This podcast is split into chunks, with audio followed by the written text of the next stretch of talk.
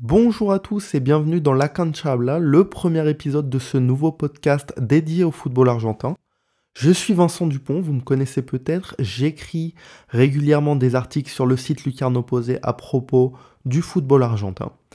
L'objectif, ça ne va clairement pas être de faire mon contenu écrit en vidéo, plutôt d'offrir une nouvelle approche. En fait, je souhaiterais avant chaque euh, journée de football, euh, de football argentin, donc éventuellement de Copa Argentina, pourquoi pas de Copa Libertadores ou Sudamericana, ça on verra en fonction. Faire un petit résumé bah, de l'actualité, des euh, des points importants, des choses à savoir, et prendre une liste de matchs intéressants, expliquer rapidement pourquoi ces matchs sont intéressants.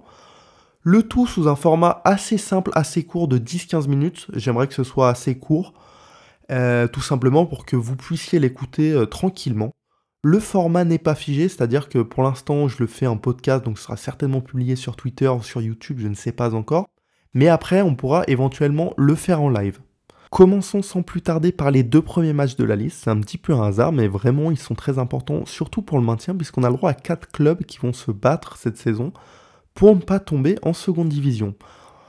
Gimnasia va recevoir Vélez, Gimnasia qui va très très mal. Gimnasia, c'est trois défaites en trois matchs. Reçoit un Vélez, un Fortine qui va un petit peu mieux.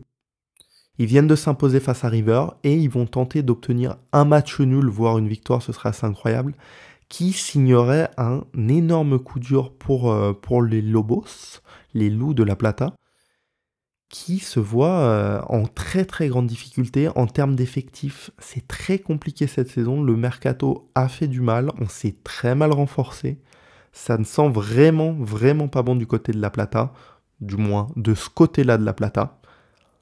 De l'autre côté, Independiente reçoit Huracan sur des dynamiques très très différentes puisque Estudiantes a éliminé Independiente au tir au but après une séance assez folle.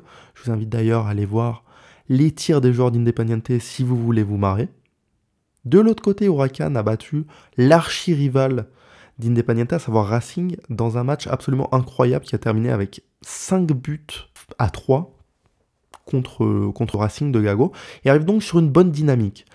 L'objectif, c'est évidemment de s'imposer pour les deux, même si un match nul serait un bon résultat pour Huracan. Du côté du Rojo, on a quand même l'avantage cette saison de recevoir tous les concurrents pour la descente à domicile. Donc, si en plus on bénéficie d'un petit penalty en fin de match, comme la dernière fois, un petit penalty un peu douteux, on le rappelle, qui sait ce qui pourrait se passer? En tout cas, sous les ordres de Tevez, cette Independiente-là a gagné deux fois, à voir si la passe de 3 sera réalisée. Passons sans plus tarder à notre deuxième match qui va opposer Banfield à Argentinos. Alors je vous l'accorde sur le papier, c'est pas super sexy, sauf qu'Argentinos a changé d'entraîneur. C'est-à-dire que Milito a claqué la porte après une défaite surprise en Copa Argentina, et c'est donc Pablo Guede qui le remplace. Ça va être intéressant à suivre puisque Pablo Guede a promis de garder les bases de Milito, c'est-à-dire certainement ce système qui a toujours été en 5-3-2.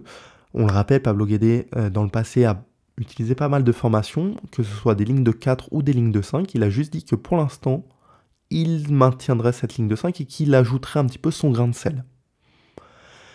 Quatrième match très intéressant, c'est un classico entre Tacheres et Instituto. Alors évidemment, le grand rival de Tacheres, c'est plutôt Belgrano, mais là on a affaire à deux grosses équipes de Cordoba, à savoir l'AT contre la Gloria.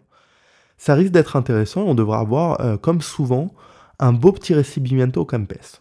Donc c'est assez tard en France, mais normalement ça vaut le coup d'œil. Autre match intéressant, c'est celui qui va opposer Defensa y Justicia à Boca. On a deux clubs qui jouent sur trois tableaux, c'est-à-dire euh, Pro Boca Libertadores, Copa de la Liga et Copa Argentina. Généralement très serré, sur les dernières confrontations, Boca a beaucoup de mal, généralement gagne seulement 1-0 là-bas, sur un but un petit peu à l'arrache en fin de match. C'est un petit peu la spéciale de Boca Florencio Varela, c'est ne rien faire du match et s'imposer dans les dernières minutes. Sur les dernières années, on a eu plusieurs fois ce scénario. Donc on suivra de près. Et mon dernier match de cette liste sent absolument le soufre à des kilomètres et va opposer San Lorenzo Racing. Plus qu'un simple classico, puisqu'on le sait, euh, San Lorenzo et Racing font partie des cinq grands, donc chaque affrontement entre les deux est très important. C'est surtout au vu du contexte que ça va se jouer. Racing, comme je vous l'ai dit plus tôt, a pris 5 buts face à Huracan en Copa Argentina. Racing vient de se faire éliminer au tir au but en Copa Libertadores contre Boca. La place de Gago est, plus que jamais menacée, concrètement, ça, réclame beaucoup le départ de Pintita. Autant vous dire qu'une défaite euh, par plusieurs buts d'écart, ce qui est quand même euh, peu probable, puisque San Lorenzo, on le rappelle, à domicile est surtout connu pour sa solidité défensive. C'est très difficile d'aller gagner là-bas, donc je ne pense pas qu'on va demander euh, à Racing d'aller s'imposer au Nuevo Gasómetro. Mais tout de même, en cas de, match nul un peu douteux, par exemple, je ne sais pas si Racing mène 2-0 et se fait égaliser à 2-2, ou pire père, ça pourrait commencer à, sentir euh, le cramer du côté d'Avechania. On gardera bien évidemment un œil sur River Arsenal, puisque vous le savez peut-être, du côté de River, c'est un petit peu la crise, c'est un petit peu le bordel. Quelque chose qu'on n'avait pas vu pendant 8 ans, puisque c'était une des particularités du cycle Gachardo. Quand il y avait des problèmes dans le vestiaire, ça restait dans le vestiaire. A priori, du côté du missionario, on en a un petit peu marre des Michelis, et donc on laisse un petit peu filtrer plus d'informations. Avant, c'était vraiment hermétique, il n'y avait absolument rien qui sortait. Hein. Pendant le cycle Galachardo, je vous défie de trouver des problèmes dans le vestiaire. Il y en a forcément eu un moment ou un autre. Ça ne sortait absolument jamais. Qu'est-ce qui s'est passé tout simplement?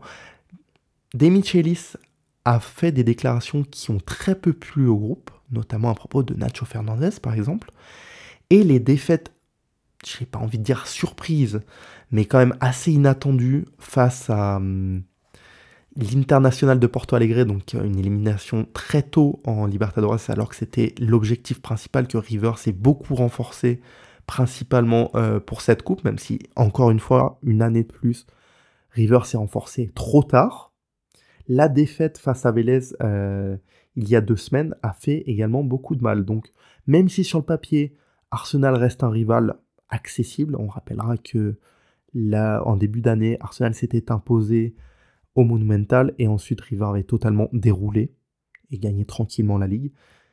On va voir, euh, on va voir ce qui va se passer. Ça va être intéressant à suivre pour voir si le vestiaire va imploser ou non.